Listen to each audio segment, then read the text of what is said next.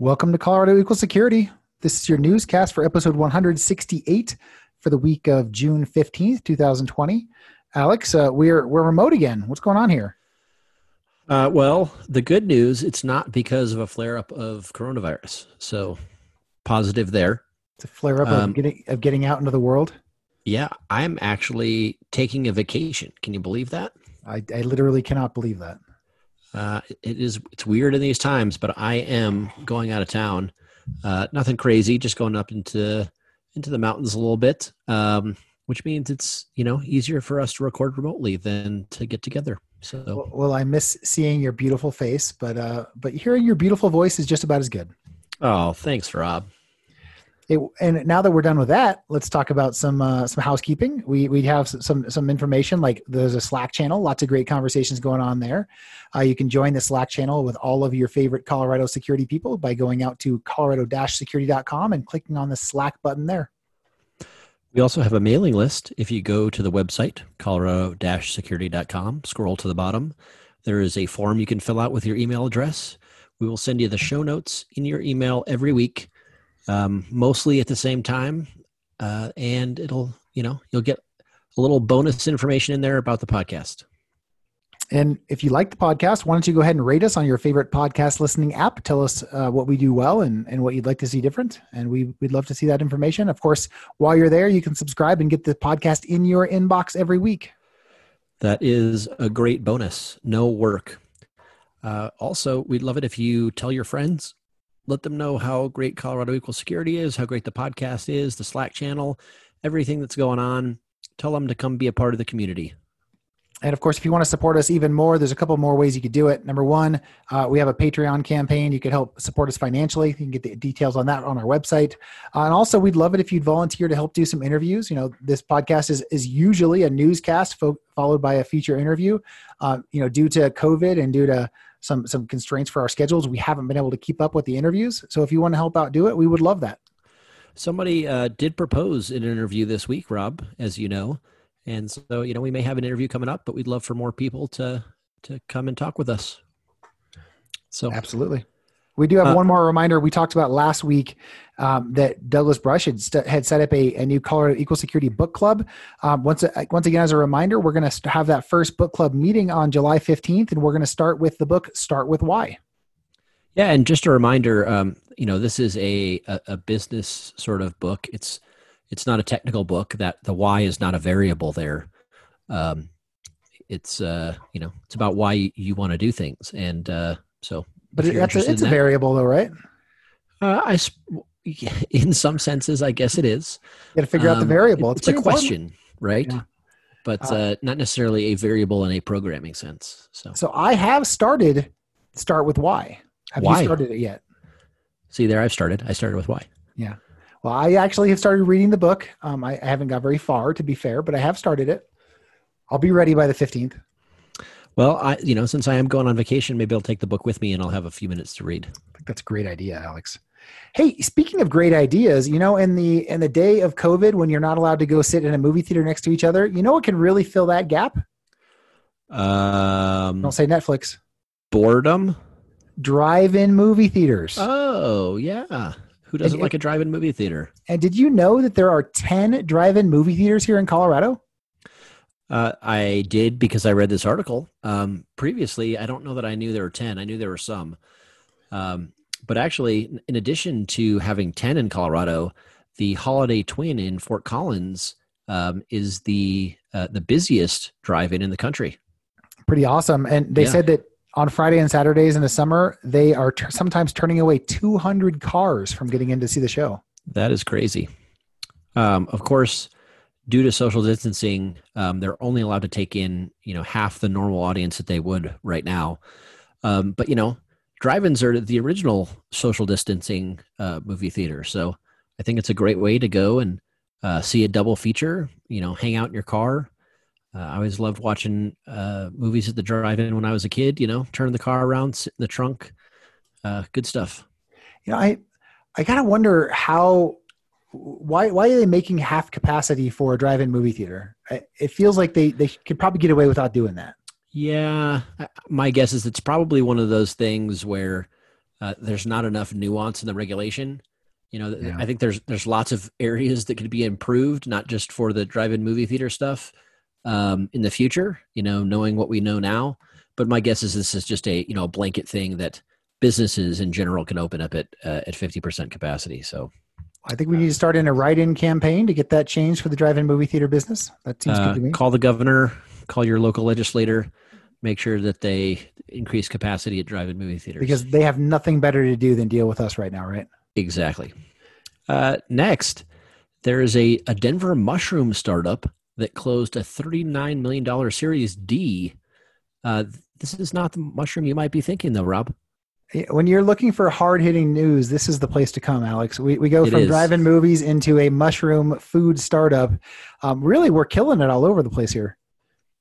Yeah, so uh, Myco Technology, they have used mushrooms and mushroom powders as nutritional ingredients uh, in foods and to help with things like uh, shielding your taste buds by temporarily blocking bitter tastes.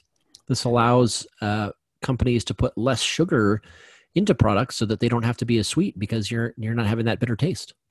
So, am I having deja vu? Am I in the Matrix, or have we talked about this before?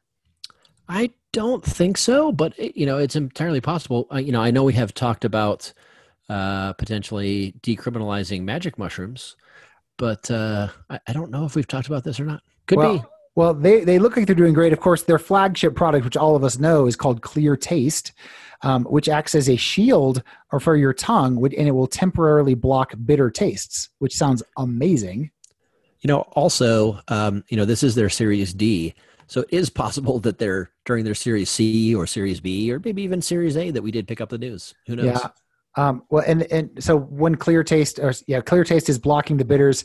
Um, the nice thing about that is sugar becomes comes out more, so you actually don't need as much sugar in your food to get that sweet taste. yeah. So companies can actually make it a little bit healthier. Kind of a cool idea. And you know, uh, mushrooms are you know a great source of umami, so uh, it can add taste to your food too. That's umami is of course my favorite flavor. Yes. Um, my uh, favorite flavor is despair. You're well, you're living in the right times, Alex. Alex has Uh, never been happier. Next, uh, Impulsify, which is a, a startup here out of Denver uh, that makes self service kiosks, is moving into uh, self service kiosks for apartment communities. Pretty cool idea. So if you if you've ever thought to yourself, you know, I want I want to have all of the options of a 7-Eleven, but without the impersonality of a vending machine, uh, Impulsify is exactly the spot for you. Yeah, it it uh it reminds me a little bit if the you know the little sort of uh, food area at you know the courtyard by Marriott grew up and Right. and decided it wanted to be a little more automated, right? You know, I think it's got you know some some sandwiches and uh, a can of Pringles or something like that, and then now it's in a vending machine for you to get without having to interact with anybody. Uh, Yeah. Yay, COVID! And I, I have to assume because it looks like you could steal stuff. I have to assume there's some kind of electronics uh, jimmied up here so you get shocked if you try and steal something. Um, most likely, um, maybe there's a trap door that you fall through or something like that. Yeah, I Could think that's be. probably the right way. But pretty cool. It's a Colorado company. Obviously, got got this big deal to, to do this on the East Coast. We love to see our local companies succeed. So congratulations to Impulsify. Our next story is about another Colorado company that's that's succeeding, uh, and this is a, a Denver startup called Flatfile. They just raised seven point six million dollars, uh, really to to speed the de- delivery of their new product called Concierge. Yeah, uh, kind of cool. Um, you know, they're a data ingestion company, which um, I guess I didn't realize that that was enough of a market to have a, a company completely dedicated to that. But I mean, sure, why not? Uh, so you know, their their product concierge is a, a no code solution for uh, importing data into your organization. So that sounds kind of cool. When I looked at it, what, what I saw was like sharing between organizations. You know what what we maybe currently do via SFTP or you know, some kind of share file system. Um, they're doing through their their SaaS application that just makes it easier, like you said, no code. Um, easier for less technical people to do business to business sharing that's what i saw and there, there's certainly a big business problem there and and if someone comes along and, and innovates i think there's an opportunity for them to you know become the zoom the zoom of that area right you know before zoom came along you would have said oh there's there's way too many telepresence companies um, and then Zoom comes and makes it easy, and all of a sudden, you know, they're whatever they're worth 150 billion dollars. Well, you know, clearly SFTP is uh, is mature and automated, and there's no need for this. Right. Um, but you know, beyond that, I think this is a good thing. If we can uh, get out of people's way and, and let them do their business, that's a good thing. So, congratulations to to Flatfile and their co-founder David Boskovic, who is here in Denver, along with uh, five other folks. This is their biggest office. Uh, so, continuing on the the good news, uh, Archer DX, a Boulder biotech firm, has filed their IPO for up to one hundred million dollars. That's fantastic. They are going to be listed on Nasdaq under the trading symbol RCHR or Archer without the vowels. Um, and it looks like what they do is they create a suite of software products to help clinicians with patient care and to help biopharma companies accelerate drug development. Yeah, they also have a product that does uh, does cancer tracing. Um, so that looks like a pretty cool thing. Uh, if you did read through the whole article, they did talk about the fact that uh, you know there is going to be some risk associated with their IPO, given that they don't make any money currently and that they're not expected to turn a profit for a while. Um, sounds like Amazon. But hey, you know that sounds like a good investment. All right. Well, we're talking about yet another local company. Um, we've talked about systems System sixty System 76 on the podcast quite a few times, but they have yet another big piece of news. I'm excited to to keep you know bringing the news from them. I know a lot of folks in the community, especially the security community, like their systems. They make really high end Linux workstations, and now laptops as well. Um, and they're announcing that they're co- coming to market with a brand new chip design.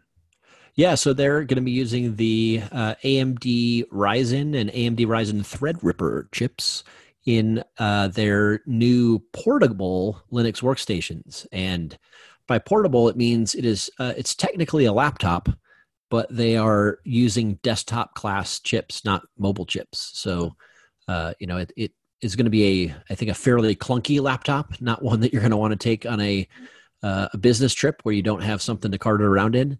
But uh, looking at the specs, they've got some some pretty good processors and pretty good graphics cards. So sounds like a, like a lot of like fun. a like a 1996 laptop?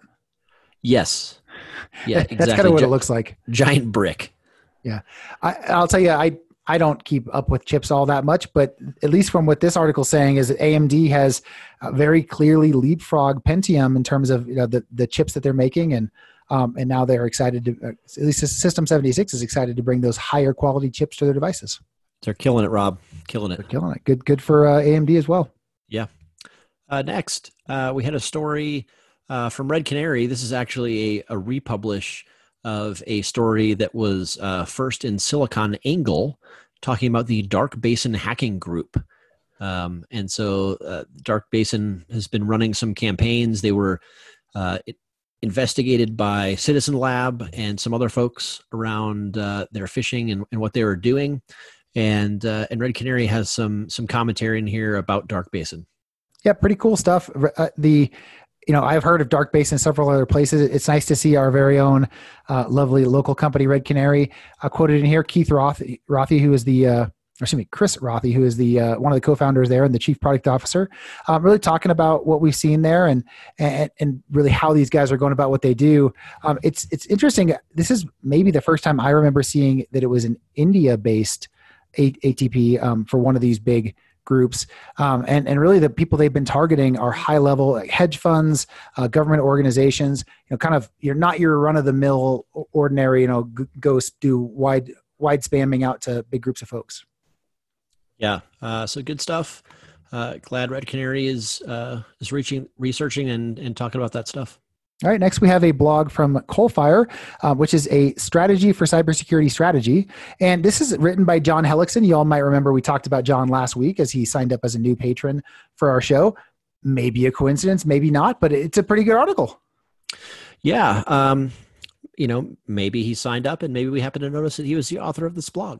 Um, or maybe we just like John. Either way. Um, or we know that Coalfire has good blogs. Anyway, they're talking about um, the uh, CISO advisor uh, function that they have at Coalfire and how they uh, try to be a little bit different in looking at uh, your cybersecurity strategy. This is actually the first in a series of blog posts. So um, it, it's sort of laying out what that series is going to be looking like. Uh, looks like the next topic that they're going to be talking about um, is um, around controls discipline, but also business alignment and performance management. So, pretty interesting. I, I, really appreciated John shared a little bit of his own personal experience. You know, he was the CISO for First Data, and he references in here. He doesn't say First Data, but you know, we, we all know that's where he was. Um, he mentions really that he wished at the time that he was CISO there, he had a little bit better perspective on how to make a business aligned security strategy. And I think it's just really refreshing to hear someone talk that, hey, we're not perfect. We could use some help. Um, and and you know recognizing that just because you're in the position doesn't mean you're equipped to do it well yet. Um, and I think you know going to someone like this for help or reaching out to the community like we do on the Slack channel to ask these questions is, is super high value. And really, the most important thing is understand what makes your business successful and create a strategy that aligns to that. Yeah, I mean, even somebody who can do it well, um, you know, you're always going to need some help. So it's good to know that that stuff is out there. All right. Uh, next article we have is from Jump Cloud, and it's around identifying unencrypted private SSH keys on user machines. Yeah, so I thought this was pretty cool. Um, Jump Cloud, of course, is a, uh, a directory company, sort of an uh, alternative to Active Directory, and it, sounds like one of the the functions that they have for uh, users and machines, excuse me, that are enrolled in in that directory. Um, you know, they can check your uh, your machines to see if the keys you have stored there are encrypted properly. So, uh, not a uh, not anything that's that's crazy, but you know, seems like a pretty good feature. Yeah, I, I agreed. It looks like a pretty good feature. Um, they it does turn a little bit into a sales pitch, I think, as they go. But I, I think understanding that those SSH keys are critically important and something that we need to be thinking about, making sure they're encrypted, making sure we know how they're controlled. Um, it, that's a super important point, and anyone who's not already thinking about that probably spend a few a few minutes trying to figure out how to do it in your own organization. For sure. All right, and uh, last article for this week. Uh, this comes to us uh, from Webroot. It's called "Your Data, Their Devices: Accounting for Cybersecurity of Personal Computers." Yep. So this is really uh, one of the findings from a report they did was that uh, personal devices are about twice as likely to be uh, to be breached or to be uh, infected with malware as a as a as a business device and this becomes especially important and i think the, the whole part of this article is when you're working from home in covid and there's so much more byod that fact becomes much more important and as a business you need to be thinking about the fact that you've just potentially doubled the likelihood of getting some kind of malware on your endpoints yeah, uh, for sure, and, and that's a great point. Um, I think another great point, which is actually not in this article, but was another article we didn't uh, include this week, is uh, you know with this the everyone working from home and the the greater possibility of uh, users using personal computers, you have to think about that fact for your your vendors and third parties as well. You know, all of a sudden, um, you've got an uptick that uh, that they might have in people using personal computers, and then they're going to have those same risks that you do and then their party, their third parties, and their third parties, and all of a sudden yes. we're we got everyone covered, right? Oh my word! All right, hey, that is it for news. Let's move over to the Slack message of the week. Yeah, thanks to Andre Gata, who is the sponsor of the Slack message of the week. Uh, we appreciate his support. He has been uh, supporting us uh, with the Slack message of the week, and even before that, we did uh, we did trivia prior to the, the Slack message of the week. Uh, for those of you that have been around long enough to remember that, and uh, he gives a, a $25 item from the Colorado Equal Security store every week to someone who we pick who made a great post in Slack. So, Rob, who is our winner for this week? This week we picked Flint. We picked Flint. He gave us an errata. We don't get a lot of errata on the show, which, you know, for those aren't aware, basically if you have an error in a written word or in this case a podcast, um, that we can come back and call out. Uh, that's what errata is. And and he called out the fact that what we called a, a microburst last week is actually a derecho. Derecho. Yeah. So uh, just to be clear, you know, Rob, you chose this because he was pointing out the fact that I said it was a microburst. He basically called you a terrible person, if I remember correctly. Yeah, something like that. Something like that. Um, but so yes, at the time when we recorded, I did not know that it was a derecho. I have since learned that, and I appreciate Flint for pointing that out as well. We can get better, and now Flint can look better wearing some piece of uh, Colorado Equal Security swag, or maybe holding it, or putting it on his car, or I don't know, on his house. Do, do we have a, uh, a Colorado Equal Security windsock? Maybe. Uh, if we don't, you could certainly turn something into a windsock. That's true. That is true. All right. Well, congratulations to Flint on that. Let's go ahead and jump over to events. We do want to remind you we have a calendar of events on the website. You can go see all of the wonderful things happening in the next few months. Uh, but we have, you know, for the next couple of weeks, let's go through those events. Uh, first, uh, NCC, uh, the National Cybersecurity Center down in Colorado Springs, is doing their 2020 Cyber Symposium on the 15th and 16th.